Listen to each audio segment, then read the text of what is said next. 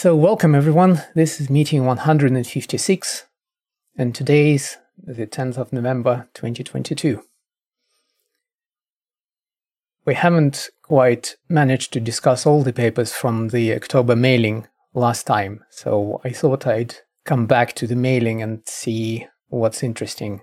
Mostly for me, it's papers at revision zero, which means the new stuff. But I will start with piece of feedback about a paper that we've discussed previously, which was C is the next C. Uh, the paper was about introducing kind of dialects. Well, not really, but it's about introducing an attribute to your source code that would allow you to turn on particular subsets of C++ based on C++ core guidelines for different parts of your code in order to gradually improve it and make it conform to the core guidelines. The discussion on Reddit about this paper kind of exploded. It's not often that you see 947 upvotes, not on the CPP subreddit anyway. But curiously, from what I read in the thread, it looks to me like most commenters didn't actually read the paper, but are responding to the catchy title instead. But they're kind of responsi- responding to the enthusiasm feeling. And I think uh, there's a lot of uh, C++ programmers that really want to keep doing C++. So, I mean, it, it's a it's a happy response for you know a happy title. I think. Yeah, yeah. Uh, this comment though caught my eye. Uh, the discussion veered into carbon and related stuff. And this Redditor writes Carbon isn't real. It doesn't have an implementation. It doesn't exist outside of some Googler's heads. It's not up there with Go or Rust, which are real and have been battle tested for a decade. And to this, a Redditor Dan Berlin replies, quote, That's not quite right, but it's fine enough. I was the relevant VP in charge of this stuff at the time of Carbon being created, and for almost a decade overall. That particular piece is no longer in my world, but they are still very close. Carbon is definitely an experiment. It's an experiment that is public so that we can collaborate with other folks who have a similar find and see where we get. But Google also has problems only a few others may have. We have literally billions of lines of C++. So for example, anything that replaces C++ must have good enough integration capability, either built by us or not, that we do not slow down productivity of the almost 100,000 internal developers. You also can't slow down Google code by a meaningful amount even taking a small percent hit would cost a lot. So we are figuring out what can be done and have in fact experimented with several languages to see how far we can take integration performance, etc. Carbon is essentially a backstop. If we can't do it with some existing thing, like Rust, Go, whatever, we still need to be able to evolve things enough that it's not as horrible as it is now, horrible in the memory, safety, etc. aspects. C++ is not that bad in lots of ways. Google spent many, many, many, many, many years pushing on C++ as part of the committee. Plenty of modern C++ came from Google proposals, and lots of others as well, obviously. But that seems to have reached somewhat of an end in terms of divergence between where we and several others feel like C++ needs to be and where others think it needs to be. The only way to resolve that at some point is to try it out and see where you get. That's carbon. End quote. I thought that was an interesting insight in the motivation of carbon and um, the expectations of Google in that regard. It does seem like uh, after the Titus Winters talk uh, about the breaking of the ABI, this is, you know, indeed uh, maybe a necessary tangent. You know, we'll see. We'll see where this gets to. But uh, I mean, I'm sure we learn something from this experiment at the very least. Yes.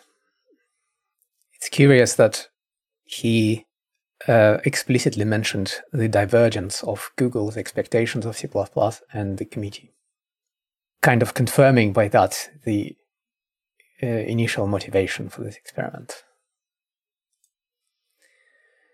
Right, so next paper I wanted to look at is revision 0, and it's called A Plan for Better Template Metaprogramming Facilities in C++ 26. It's by Corentin Jabot, Pablo Halpern, John Lakos, Alisdair Meredith, Joshua Berne, and Gašper Ažman. This paper outlines big plans for improving metaprogramming, and it lists several tiers for proposals. So tier one is pack indexing, member pack, pack aliases, unpacking structure types, constexpr structured bindings, static assert false, constexpr pack ternary, and expansion statements. And tier two, lots of other mostly pack related proposals. Some of the proposals already have been submitted, and some of them were submitted as new uh, in this mailing. There is also tier 3 and uh, tier 4, which is not proposed at the moment. So, as an implementation example, this paper uses the language Circle, which is Sean Baxter's fork of C++, I would say. Sean Baxter says Circle is a new C++ compiler. It's written from scratch and designed for easy extension. Sean keeps implementing papers before they are adopted into C++, which makes it kind of not really C++ at the moment. But on the other hand, uh, it gives an ability to check how certain proposals work in real life scenarios. Although I don't think many people use Circle, but Sean Baxter definitely is very active. I mean, I don't know where he finds the time to do all of this, but Ted, it's an amazing piece of work. I really wish I I had uh, more experience with this. It does sound like a very interesting uh, uh, piece of work. I mean, I think there is also a circle compiler on Godbolt, uh, isn't there? Oh, I didn't know that. Should check it out. I don't know for sure myself, but uh, yeah, lots of stuff that uh, it's out there is implemented in Circle. It sounds really, really good. At very least as a, an experiment. He says, because Circle is so easy to extend, I've gone ahead and implemented some of the most promising WG21 proposals for the C++23 timeframe. And that includes things like pattern matching using, using is and as, using these universal template parameters, std embed, and so on. I think it only supports Linux, on the other hand, it's understandable that uh, he doesn't have time to support Microsoft Windows as well. So, back to the paper.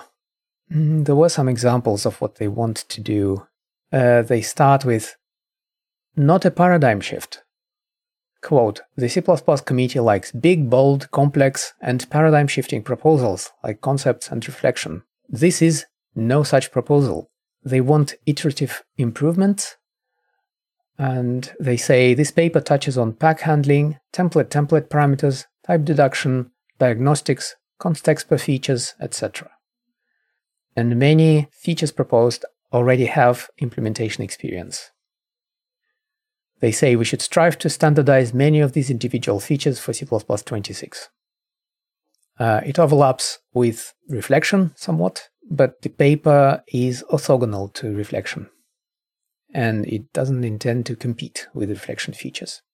In this mailing, there are two papers that were mentioned in this. So the first one is pack indexing. The short version, they say, is that packs are sequences of types, expressions, and indexing is a fundamental operation on sequences. So they want to be able to do that without relying on other metaprogramming libraries such as MP11 and Boost HANA to extract the nth element of a pack. Ah, this is interesting. So this is what they propose. you just um, say t dot dot dot and then subscript and so on.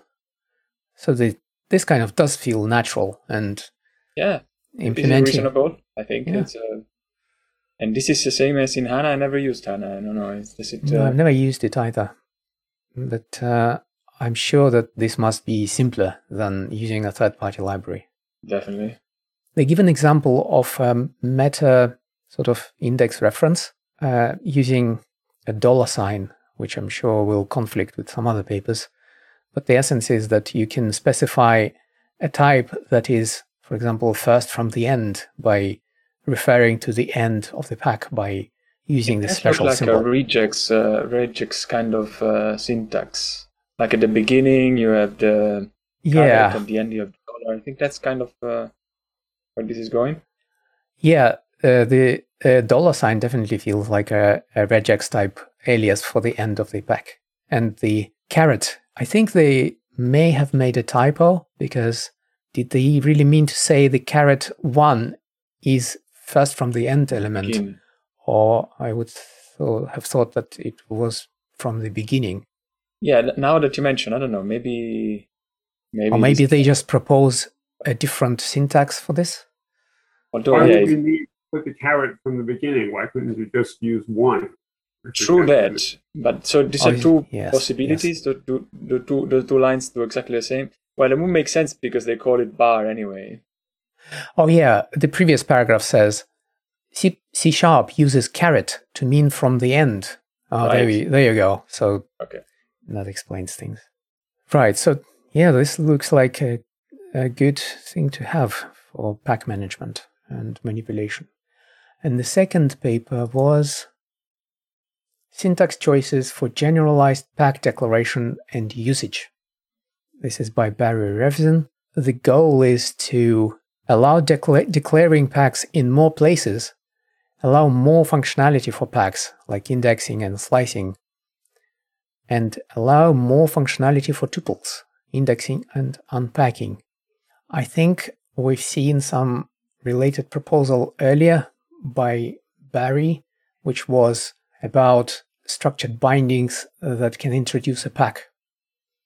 And there was some problem with uh, dealing with packs outside the template context.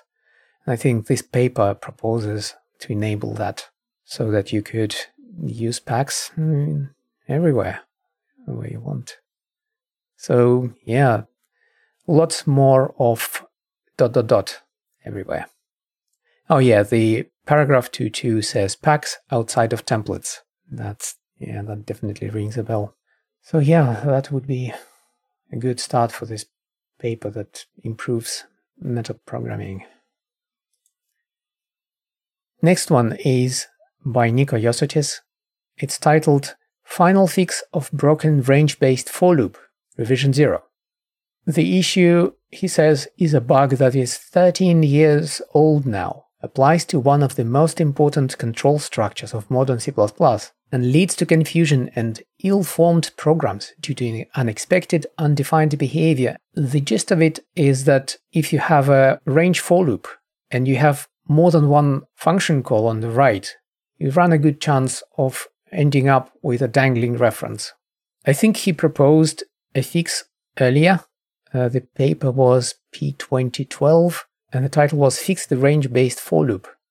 I think the essence of the fix was to introduce a new paragraph to the standard. In the paragraph temporary objects in the standard, he proposes to, instead of say, there are three contexts in which temporaries are destroyed at a different point than the end of the full expression, he proposes to make it four. And the fourth context, quote, is when a temporary object is created in the for range initializer of a range based for statement. Such a temporary object persists until the completion of the statement, end quote. So it would basically be a ad hoc fix just for the for loops. It wouldn't generally change the, the, the rest of the rules for the lifetime extension of temporaries. You just say for loops must work, and then it's up to the compilers to make it Essentially, yes, that that's my understanding. And uh, this was rejected because as I remember, the committee wanted a more general solution and not just a fix to the standard that's specific to for loops. Since nothing of that kind was available and still isn't, Nicolai Josuttis says maybe let's let's go with what we have, because otherwise this situation will keep producing undefined behavior. There is some updated wording to the standard that is proposed in this paper, but the essence is the same that there is a fourth context where a temporary object is sort of preserved until the end of that uh, loop. Yeah, I'm kind of curious how this will go this time, because I think the current solution to this is mainly to tell people, well, don't use more than one expression on the right side. That's not ideal. I mean, yeah, you kind of kind of tricky. How do you do it? You know, I think this is kind of stems from the fact that if you if you look at uh, CPP Insights when you write a for loop, a for range, then you know this gets expanded in a way that uh, whenever you have a temporary there and you add another temporary on top, then this gives you the the first one gets destroyed in the process.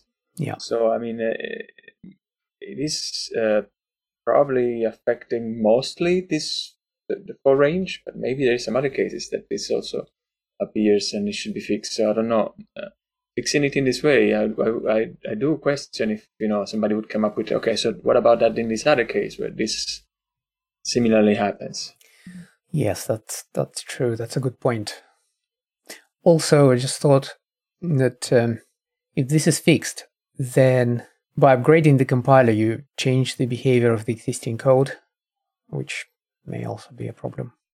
I mean, yeah, potentially, yes. Somebody would argue, okay, maybe that code before was broken and now it's fixed, so changing it would be fine. Mm, yeah, but, yeah. But this, this is, uh, I don't know.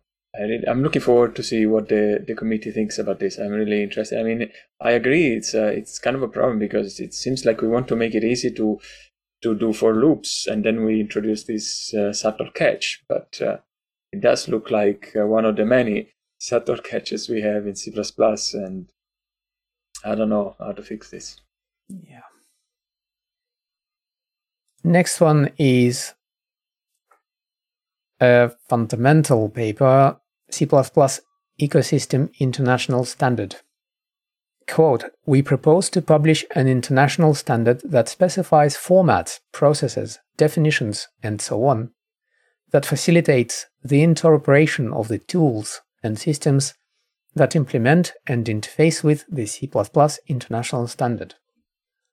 So this seems to be about enabling tools to interoperate in a defined manner.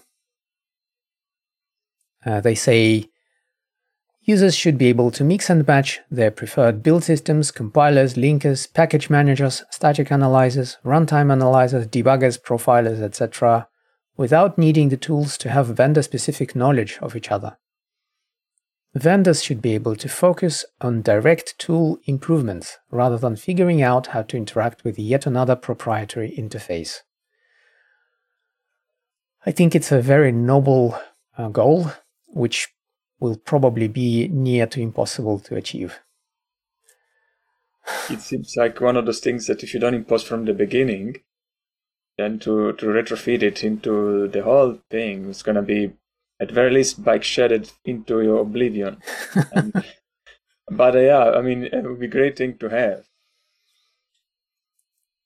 I seem to remember there were some proposals to standardize parts of this, like, for example, a description of the library uh, dependencies or module dependencies, so that the work of build systems is easier a bit. But this one is like more general. Hmm, interoperable tools. What a concept. No one's done that before. Uh, the next paper is Last Use Optimization. This one says In previous C standard versions, more and more optimizations of return values have been added, with acronyms like RVO and NRVO. These optimizations reduce the number of copy constructions and move constructions occurring in return statements by not performing copy and move operations exactly as it seems from the source code. This proposal generalizes these rules to any code where the compiler can prove that a value used as argument of a function call is not going to be used after the function returns regardless of how control flows. This includes the cases where you today correctly wrote stood forward and stood move, but also the places where you forgot to do so. In summary, the values considered are local by value variables, by value parameters, R value reference parameters, local references referring to local variables which contain last used values, dereferenced local pointers which can be proven to point at local variables which contain last used values, and non-static data members inside R value qualified functions. So this seems to propose more compiler magic to enable it to figure out if a particular variable was going to, use, to be used past some point, figuring out the last use, uh, enabling more optimizations without you doing anything additional. So that's probably good. I mean, yeah, you know, like the example is uh, very explicative. This pushback of uh, row, which could in principle be moved, I guess. Yeah, yeah. Uh, if that would be possible to, to catch uh, and optimize, then why not? I, I do wonder if there is instances where this happens and he wants to make it standard so that it would be happening all the time or if so far this never happens because it's too difficult to implement. I don't know. Mm, yeah i'm not sure. I think it's about more about the things that are, are not happening at the moment or and cannot happen because of some restrictions. But could happen if the compiler could figure out that this was the last use. Right. Next paper is Role-Based Parameter Passing by Bengt Gustafsson. Quote, this proposal introduces a way to get a role-based parameter passing style similar to Herb Sutter's ideas in D0708. And uh, my impression is that it's influenced by what CPP2 does or automatic parameter handling like in Carbon.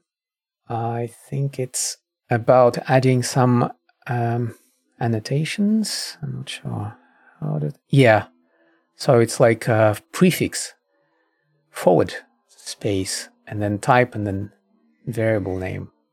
Like introduces a set of types and uh, annotations like in or ref. What's floats? Floats. I think he defined these floats above as a combination of two. Oh, right. There is a little bit more to this, like you can also combine things into some sort of packed uh, version of the parameters. Oh, so you like write floats and it generates both doubles and floats? I don't know, but if you go back up, maybe there was something there. You know, it it, it does sounds like a lot of um, a lot of stuff on the plate for this proposal, both the annotation and this way of packing. Yeah, those floats appear like out all of the nowhere. way, I think, all the way, all the way, all the way Oh, to the top. all the way to the top. Okay. Uh, oh yes, yes, I missed it. Typeset floats. Yeah, float double, const long double. Okay, got it. So I think you get like uh, some sort of uh, struct that contains those type. You know? Oh yeah, there's another interesting syntax. A typeset of one can be used to disable the universal reference aspect of template templated parameters, and they include trefref or tref in angle brackets, right in the parameter list of the function. That's weird. There's a lot of stuff going on in this paper. Yes. Okay, leave it for now. right. Uh, this one's interesting. Non-transient const expr allocation. I think we mentioned it, this before. This is about allocating memory in const expr expression and continue to use it at runtime, which seems like magic. But actually, I think from what I briefly read, the compiler will place this memory, allocated memory, into the static data segment. And the problem then becomes to tell the compiler somehow that this memory should not be freed.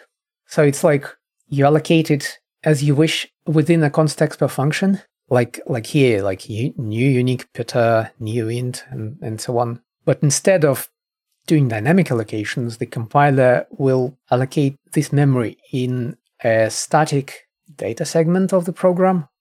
But can you also do it for vector? How does that grow? Uh, he does mention allocating uh, vectors. Some cases are rejected, like uh, nested unique putter. He says, how can the compiler distinguish between the two, between between a mutable object that is read during constant destruction I think yeah, well, maybe this I answer here my question with the obvious fact that this would be const experience, so wouldn't have to grow. Yeah, that's probably true. He proposes a new standard function, std mark immutable if const expr. That was proposed in another paper that was removed. Another keyword, possibly prop const, which was also proposed uh, by another paper. A new qualifier, he says, that would propagate constness of the object through the pointer. Ah, I think the problem is that uh, constexpr const objects don't propagate constness. So you would end up with something allocated in an, an immutable segment of a program but wasn't marked as constant. Hmm. The idea is interesting, but the implementation kind of grows a lot of workarounds around it. Yeah. Don't know. I'll watch this one. Definitely. Okay, so this one returns Exploring the Design Space for a Pipeline Operator by Barry Revzin, who proposed this previously. He says a previous paper proposed a new non overloadable binary operator, pipe greater than, such that the expression x pipe greater than or right arrow if you squint. How do how do you say it? Like x goes to f of y uh, was defined to be evaluated as f of x and y without any intermediate f of y expression. And um, he explores various um, designs like um, left threading, inverted invocation, placeholder, language bind, and so on. This would enable writing fluent statements like using arrows. And even more so, if you see here, if you use a, font that has ligatures, which most programming fonts do these days, right, you get a nice triangle, like um, an arrow. I'm sure he had that in mind. Hmm. So this is a little bit like piping in, in ranges, but uh, just for functions. Yeah. This is probably going to be more difficult to get in, I think, because yeah, it does look a little novel. Yeah, and it's failed previously, so that doesn't bode well for it. But uh, kudos to Barry Revzin for not letting it go. Oh, he's, he's keeping busy. Keeping, keeping uh, at it. Yeah. Well, it sounds like syntax sugar to me. But uh, if actually that function f was a method of a class, then this is identical just to calling a method, which uh, on the left side that would be the this pointer or the instance dot function. That's basically just uh, same as calling ordinary methods, where the this pointer is actually the first hidden parameter. It's just not explicitly mentioned. So I wonder if he actually mentions uh, um, intents f to be a freestanding function. I don't know. Uh, actually, that rings a bell. I think his first paper, first attempt was about enabling sort of a universal function call syntax in C++, which uh, went nowhere as a proposal. But by using this, he wanted to kind of sneakily bring that into the language. And I think your point about it possibly being a member function call is a good one. I think that's might be his goal. Although I'm wondering what kind of problem is this a solution for? Nice arrows in your code. I think yeah, it's mostly solving the same kind of problem that the pipe to mix uh, the yeah. ranges solves. Instead of having to write things nested into one another, you have this progression of these and these, and then going to that uh, so you write things in the way that you naturally would write instead of nesting them backwards. Yeah. Now, if this provides as much value as the piping of the ranges, I don't know. Uh, but I think that's where this is going. It is uh, syntax sugar, I think. Maybe this will work together with coroutines and enable easy asynchronous pipelines without having to use ranges or something like that. I don't know. Right, so the next paper is the Val object model. Quote, this paper presents a low-level programming model that is simple, powerful, efficient, and safe. We believe it could form the basis of a future safe dialect of C++. This is less explicit than CPP2 and Carbon, but still Val, I think, is an, a new proposed language uh, by Adobe Labs. Judging from the authors of the paper, who are Dave Abrahams, Sean Parent, Dimitri Racordon, and David Sankel. Oh yeah, David Sankel is at Adobe now. He used to be at Bloomberg. Yeah, so they say we gain three things at once by going all in on value semantics, which are memory safety by construction, thread safety by construction, like Rust's fearless concurrency, and a simple and powerful programming model with helpful diagnostics. They continue by explaining the val object model and so on. So if you're interested in val language, you can read. But it's definitely a food for thought for a future C++.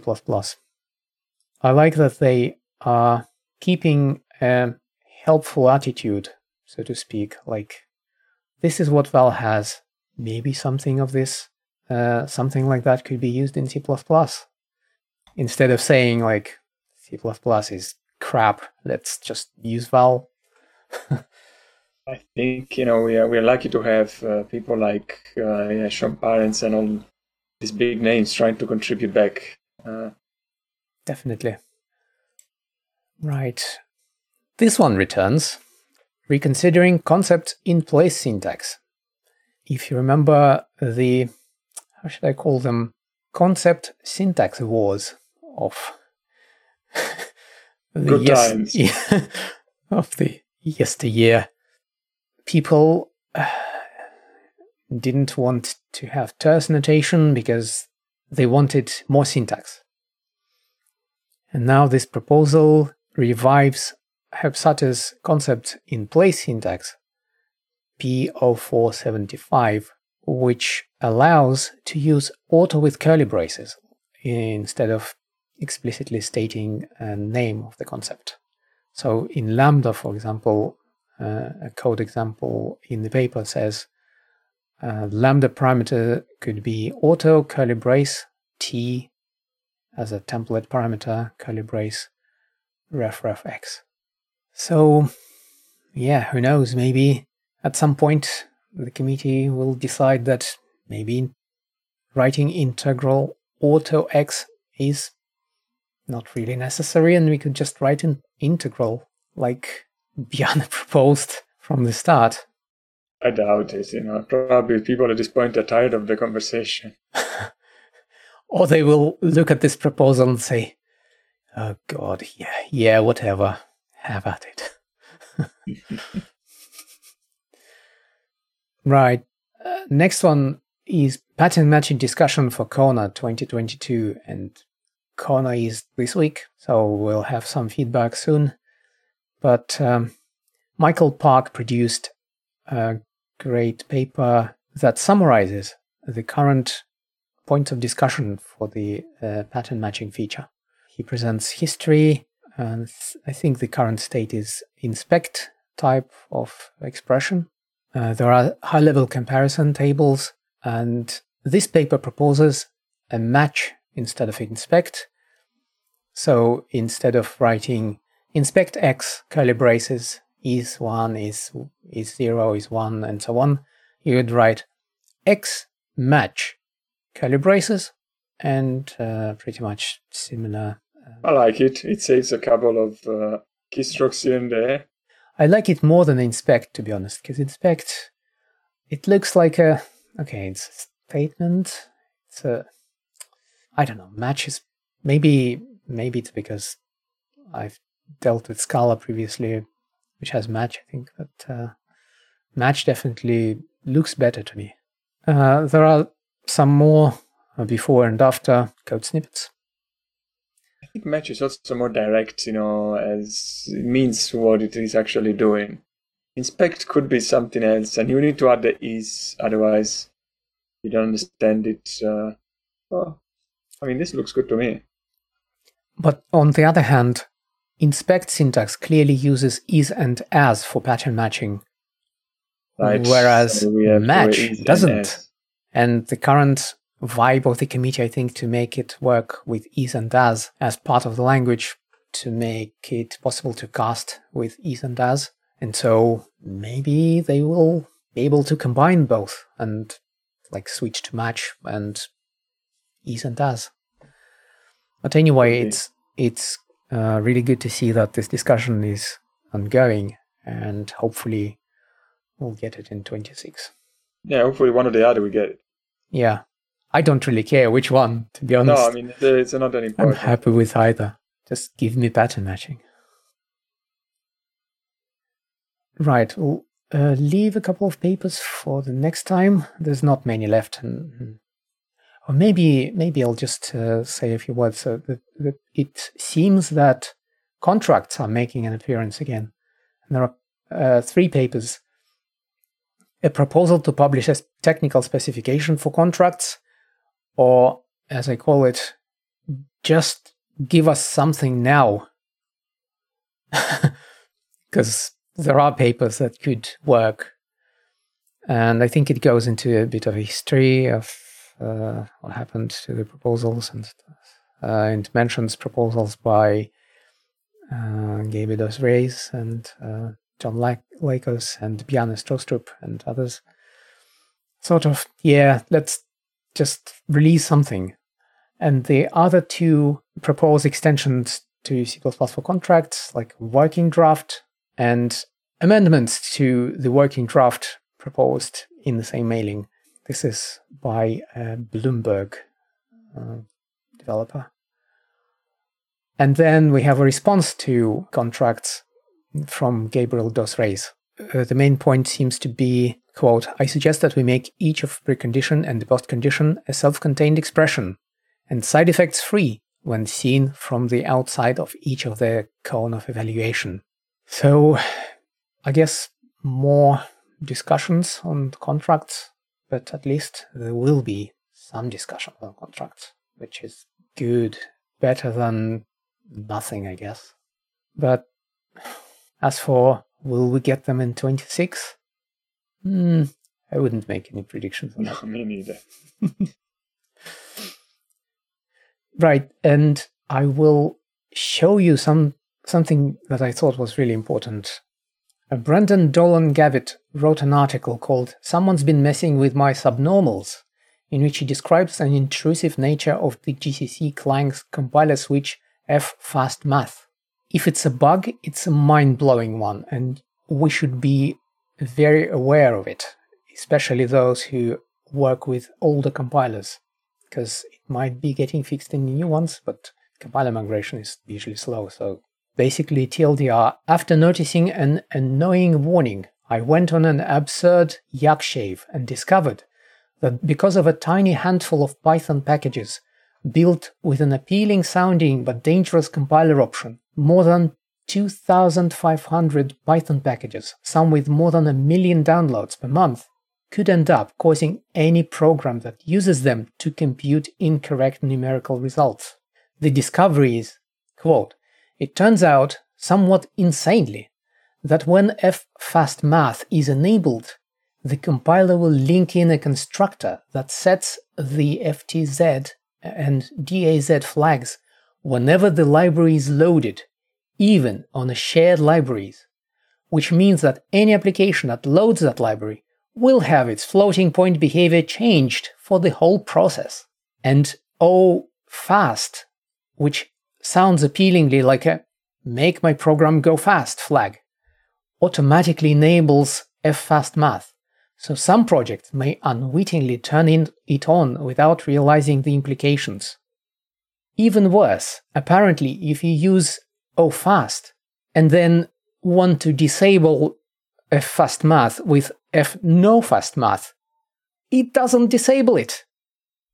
The author wrote a Python script to check if a library was compiled with fastmath.